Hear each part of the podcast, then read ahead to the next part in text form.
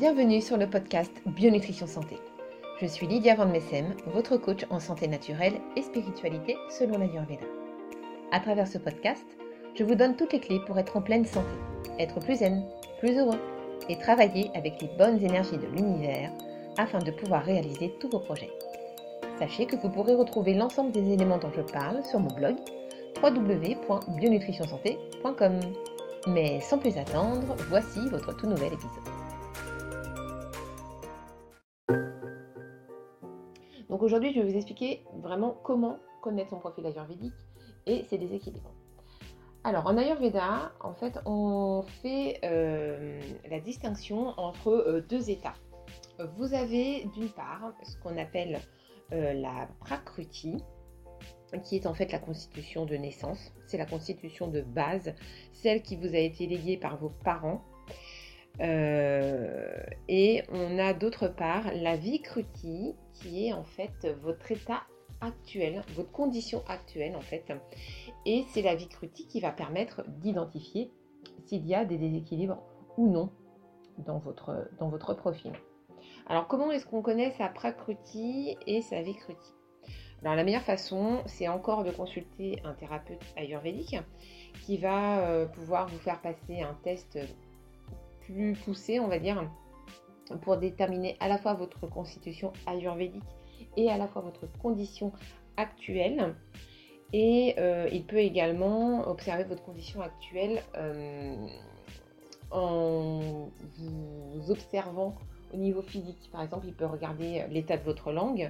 En fonction de la couleur, de l'aspect qu'elle va avoir, ça va pouvoir déterminer si vous avez un déséquilibre dans tel ou tel dosha. Et également par la lecture du pouls. La lecture du pouls en ayurveda, c'est quelque chose qui est beaucoup utilisé. C'est même ce qui est utilisé en première intention. Et ça permet vraiment de déterminer s'il y a des déséquilibres ou pas. En fait, on applique 3 doigts en fait, sur le poignet. Alors, il y a tout un protocole à faire en fonction si c'est un homme ou si c'est une femme. Là, par oral, ça va être compliqué de vous expliquer un petit peu comment ça se passe. Mais en gros, vous appliquez 3 doigts et à chaque doigt, en fait, correspond un dosha.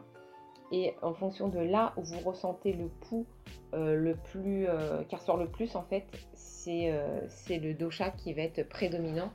Et donc, si ce n'est pas votre constitution de base, eh bien, on va pouvoir ensuite déceler s'il y a des équilibres ou non. Alors comment se créent les déséquilibres en ayurveda ? Donc comme je vous expliquais, au départ vous avez la prakriti qui est votre constitution de naissance, donc elle vous est léguée par vos parents, c'est-à-dire que c'est vos parents en fait au moment de votre conception qui vous ont légué chacun leur dosha. Mais ils ne vous ont pas légué leur dosha de base, on va dire. Ils vous ont légué leur dosha dans l'état actuel dans lequel ils étaient au moment de la conception. C'est-à-dire qu'en fait, vous avez hérité de la vikriti de vos parents. Donc, si vos parents étaient bien équilibrés et qu'ils étaient dans leur dosha de base, bon, bah, voilà, vous avez hérité de leur constitution de naissance à chacun. Sinon, ça va être au niveau de leur condition actuelle. Alors après, ça peut donner une indication, si on connaît le dosha de ses parents, forcément, ça donne tout de suite une indication de savoir vers quelle tendance on va aller. Après, c'est vrai que quand on observe les familles, parents, enfants, on remarque très souvent quand même des similitudes en termes de physique ou même en termes de caractère. Comme on dit à chaque fois, par exemple, bah, les chiens ne font pas des chats. Voilà, bah oui, forcément, parce que vous allez hériter du même bagage énergétique, donc vous allez avoir les mêmes caractéristiques au niveau physique, au niveau mental. Donc voilà comment on va pouvoir l'identifier. Alors les déséquilibres en ayurveda, ils peuvent être liés à de mauvaises habitudes de vie. C'est souvent ce qui va ressortir. Donc tout ce qui est tabac, alcool, les sorties un petit peu trop fréquentes, on va dire, où on se couche à pas d'heure, on est complètement déséquilibré, désorienté. Bien évidemment tout ce qui est dû à une mauvaise alimentation. L'alimentation est un pilier majeur en termes d'équilibre pour le corps et il ressort évidemment énormément dans les causes de déséquilibre au niveau des doshas et d'ailleurs pas que au niveau de l'ayurveda, hein. La mauvaise alimentation a un impact direct sur la santé du corps, ça on constate énormément aussi en naturopathie, c'est vraiment primordial pour la santé du corps. quel que soit le domaine et quel que soit le problème de santé que vous puissiez avoir d'ailleurs. Ça peut être dû aussi à des maladies, une maladie qui s'installe pendant un certain temps, une maladie longue durée, qui va forcément avoir un impact sur le corps, alors aussi bien au niveau des traitements thérapeutiques qui peuvent induire des problèmes de santé à long terme. Je pense par exemple quelqu'un qui fait des anémies en fer couramment et qui va se faire prescrire un médicament pour faire remonter son fer, dont je ne citerai pas le nom, mais c'est un médicament très connu, tous ceux qui ont souffert d'anémie en fer le connaissent. C'est un médicament qui constipe énormément, qui fait les selles toutes noires, alors qui permet effectivement de faire remonter le taux de globules rouges, etc. Mais à côté de ça, c'est un médicament qui est très agressif, pour l'estomac.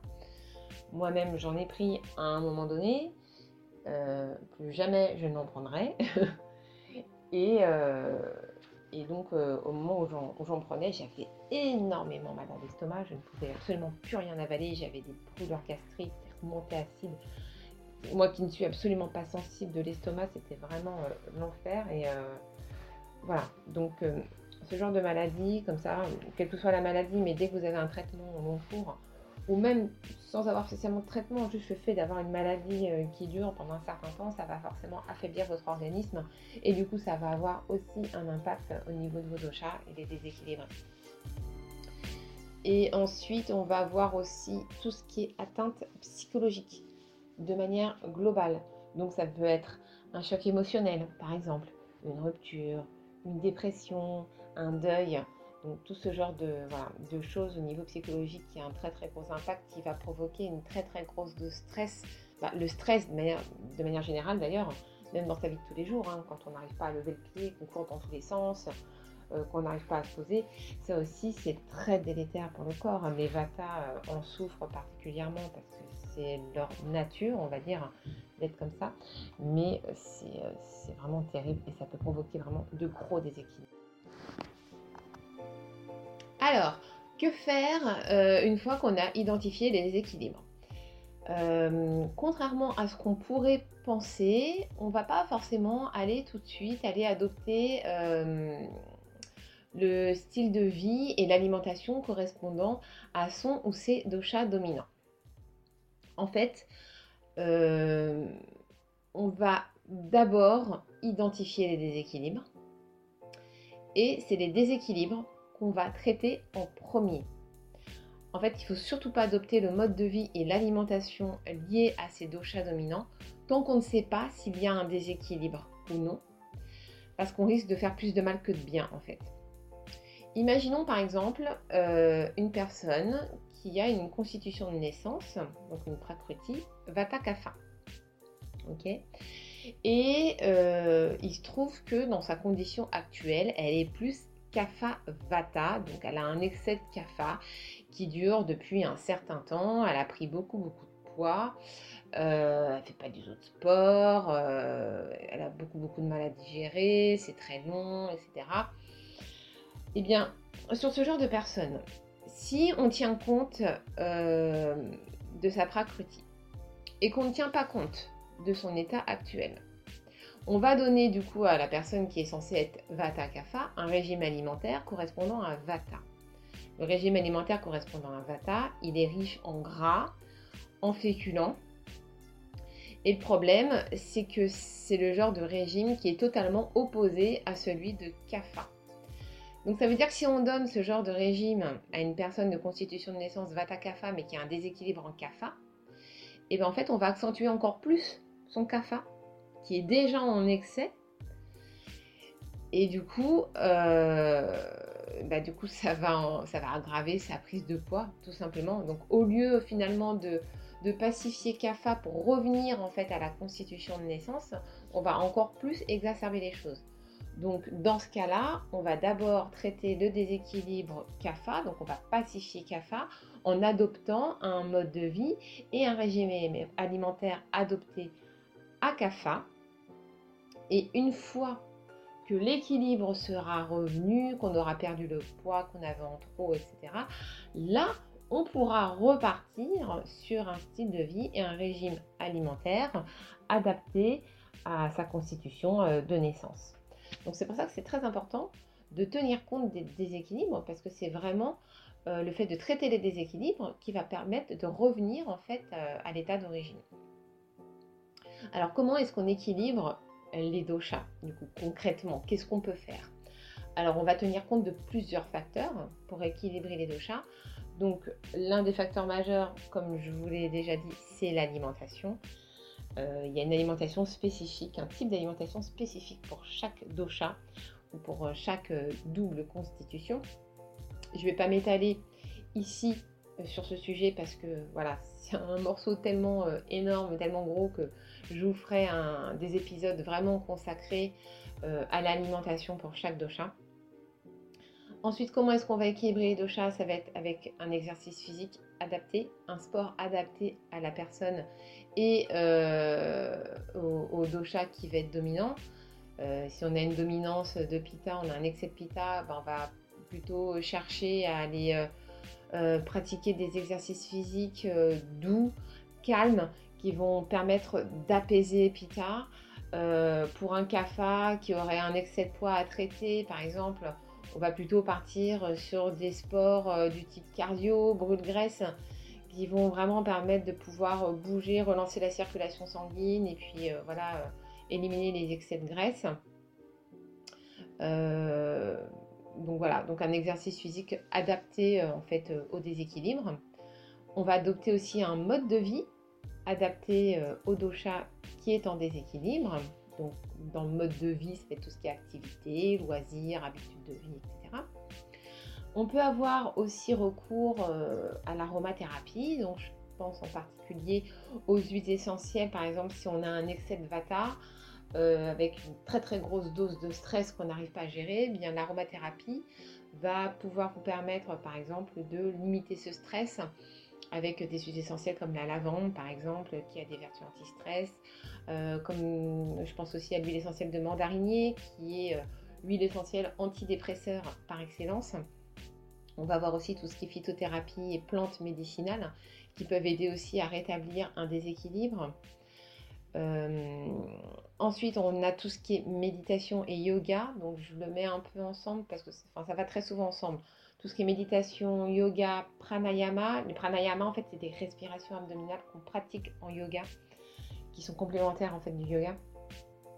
Et ça, en fait, c'est des activités qui vont permettre d'apporter une relaxation profonde et un lâcher-prise total, avec des grandes respirations, des grandes inspirations, expirations. Et en fait, tout ça, ça va ouvrir sur de nouvelles perspectives, sur de nouveaux espaces. Et ça va permettre vraiment de relativiser beaucoup de choses. Donc, quand on est vraiment dans un excès de vata ou de pitta, avec un mental qui tourne à fond les turbines, ça peut être intéressant de partir sur ce genre de choses. Alors, c'est pas forcément évident au début. J'imagine que si vous êtes vata ou pitta, vous avez beaucoup de colère ou beaucoup de nervosité, d'anxiété en vous, avec le mental qui tourne en permanence. C'est très compliqué au début de pouvoir vraiment faire de la relaxation, de pouvoir vraiment décrocher en méditation. Alors moi, je suis Vata Kapha. Quand j'ai commencé le yoga en 2009, j'étais très dans le mental à ce moment-là. J'avais pas encore l'ouverture spirituelle que j'ai aujourd'hui. J'avais pas encore changé d'alimentation. J'étais vraiment dans mes problèmes quotidiens, comme un peu tout le monde, on va dire. Et j'étais énormément dans le mental et j'arrivais pas à déconnecter. Mais à chaque fois, mon prof de yoga, il nous faisait une relaxation, méditation, on va dire, à la fin du cours. Et à chaque fois, je voyais tout le monde qui partait et tout, qui était à moitié endormi. Moi, j'arrivais pas à décrocher. Et ça tournait, et les pensées, elles arrivaient dans tous les sens. C'était infernal, vraiment, j'arrivais pas à décrocher. Et je me disais, mais c'est pas possible. Et je me disais même, mais le yoga, c'est pas pour moi. Franchement, toute la partie exercice physique, tout ça, renforcement musculaire, c'est sympa. Mais alors, la méditation, la relaxation, ça me gavait, quoi, franchement. Franchement, ça me gavait, ça m'intéressait pas, j'arrivais pas à décrocher, je comprenais pas l'intérêt, vraiment c'était non, à plus, sans moi. Concrètement c'était ça. Et 10 ans après, j'y suis revenue et maintenant j'y arrive.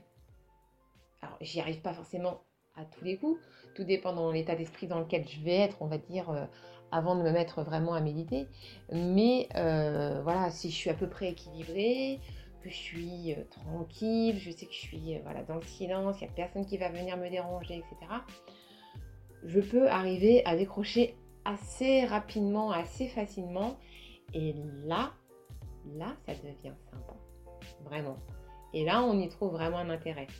Après, voilà, il y a différentes sortes de méditations. Tout dépend si vous faites une méditation vraiment pour décrocher du stress, pour lâcher prise, juste faire une pause au niveau du cerveau, au niveau du mental, et que vous avez vraiment beaucoup de mal à décrocher. Peut-être qu'au début, ça peut être intéressant pour vous de faire des méditations guidées, avec une voix, voilà, qui va vous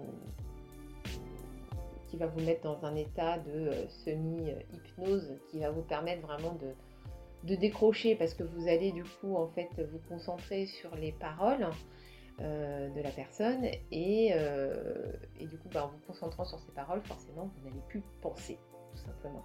Donc ça peut être une forme de méditation qui permet de lâcher prise, de lâcher le stress. Maintenant, si vous êtes plus dans une idée de spiritualité, à vouloir méditer pour trouver des réponses à vos questions sur certaines choses et pouvoir capter des petits messages de l'inconscient, dans ce cas-là, je trouve que c'est mieux de le faire dans le silence. Moi, la plupart du temps, quand je médite, c'est justement pour trouver des réponses aux questions que je me pose et pour pouvoir capter les messages de mon inconscient, que ce soit sous forme orale, sous forme de flash ou peu importe, il faut vraiment que je fasse silence complet.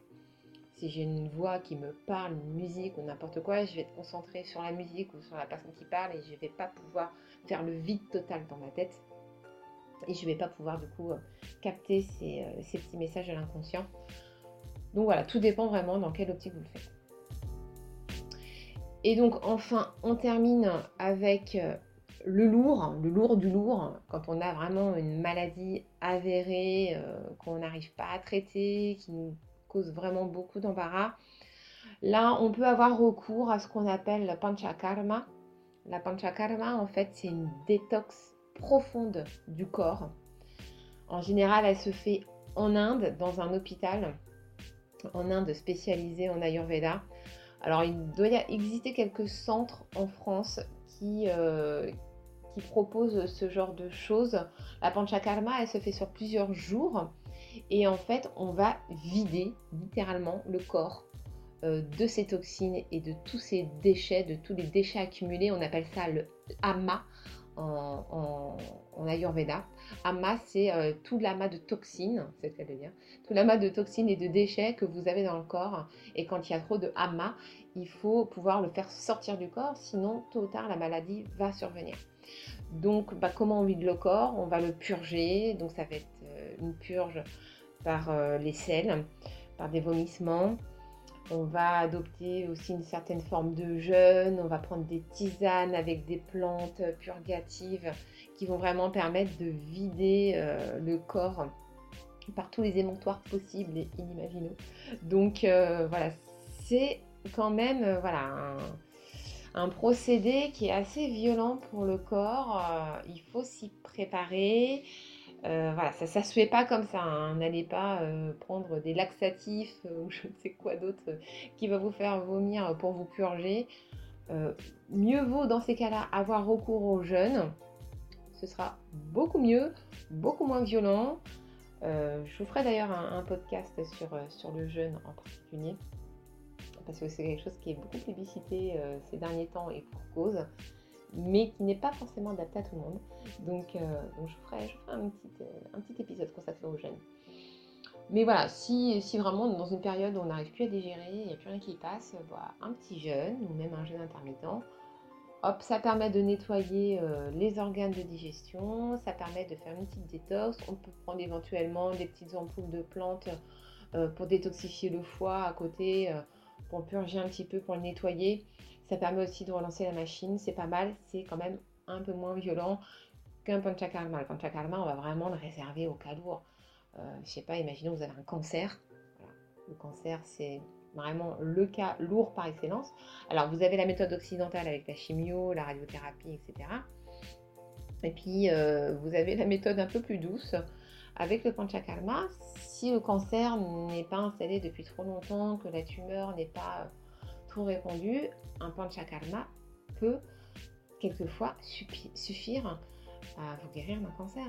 Il y a des personnes qui ont été traitées d'un cancer en France, par exemple, pour qui on préconisait une chimiothérapie, qui n'étaient pas forcément pour la chimiothérapie. Bon, elles se sont fait opérer pour enlever la tumeur, pour enlever le plus gros des cellules cancéreuses.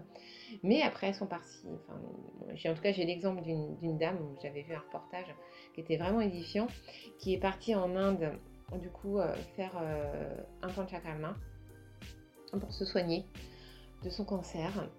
Et elle a guéri. Elle a guéri de son cancer. Alors, elle y est retournée après, pour faire d'autres panchakarma, et puis après elle a adopté les principes de l'ayurveda dans sa vie, et depuis des années qu'elle a eu son cancer, plus rien n'est jamais revenu. Donc c'est quelque chose qui peut être envisageable, qui en tout cas fait ses preuves. Vraiment, c'est une autre vision des choses. Je sais qu'il y a beaucoup de personnes qui vont se dire non mais c'est pas possible, tu peux pas guérir un cancer juste en nettoyant le corps, quoi, ça se saurait. Bah oui, mais non, justement. Le problème, c'est que ça ne se sait pas. Ça ne se sait pas parce que ça... On va dire qu'il y a des intérêts économiques derrière tous les traitements de chimiothérapie, radiothérapie, etc. qui font que certains corps de métier, je pense en particulier à l'industrie médicale et à l'industrie pharmaceutique, n'a pas forcément intérêt à ce que tous les gens aillent se soigner en Inde, faire des panchakarma et se vider dans tous les sens pour nettoyer leur corps de cellules cancéreuses. Oui, forcément, si on fait un panchakarma. Panchakarma, à la limite, on va payer quelques jours. On va payer très cher parce que bon, c'est en Inde, donc ça reviendra toujours moins cher que payer un traitement de chimiothérapie en France, mais ça va représenter un petit coût. Puis il y a le coût du voyage quand même qui est assez lourd. Mais ne serait-ce qu'adopter le jeûne. Le jeûne a fait ses preuves de façon vraiment redoutable pour ce qui est du traitement du cancer. Alors, pas forcément pour traiter le cancer en lui-même dans son intégralité, mais en complément, par exemple, d'un traitement chimiothérapeutique, le jeûne est une aide vraiment précieuse et il permet de toute façon de nettoyer le corps de façon moins violente qu'un panchakarma où on va vraiment faire des lavements, etc. Mais voilà, un jeûne va vraiment permettre de pouvoir nettoyer le corps, de pouvoir priver les cellules cancéreuses de nourriture pendant un certain temps, de façon à ce que le corps puisse se nettoyer de l'intérieur et faire mourir les cellules cancéreuses tout simplement. Et bien évidemment, un jeûne, c'est pas cher, c'est gratuit, tout le monde peut le faire. Donc forcément, ça ne fait pas vendre, donc personne ne le sait. Mais moi je vous le dis, et je ne suis pas la seule à vous le dire. Voilà, je pense que mes amis naturopathes, hygiénistes, et tous ces corps de métier reliés à la médecine naturelle vous le diront, le jeûne fait des miracles, clairement. Voilà, mais bon, ceci est un autre sujet dont nous débattrons un autre jour.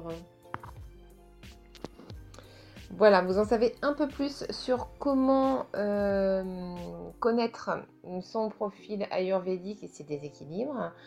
Alors, si vous voulez vraiment creuser la chose, savoir exactement quel est votre profil ayurvédique, quels sont vos déséquilibres, si vous avez des petits problèmes de santé qui reviennent régulièrement, qui vous causent des problèmes, dont vous aimeriez bien vous débarrasser, sachez que je fais des consultations ayurvédiques, bien évidemment. Vous pouvez demander votre consultation en passant par le blog. Ce sera avec plaisir que je vous aiderai à déterminer votre profil ayurvédique et puis pouvoir trouver les solutions qui vous conviennent. Donc n'hésitez pas.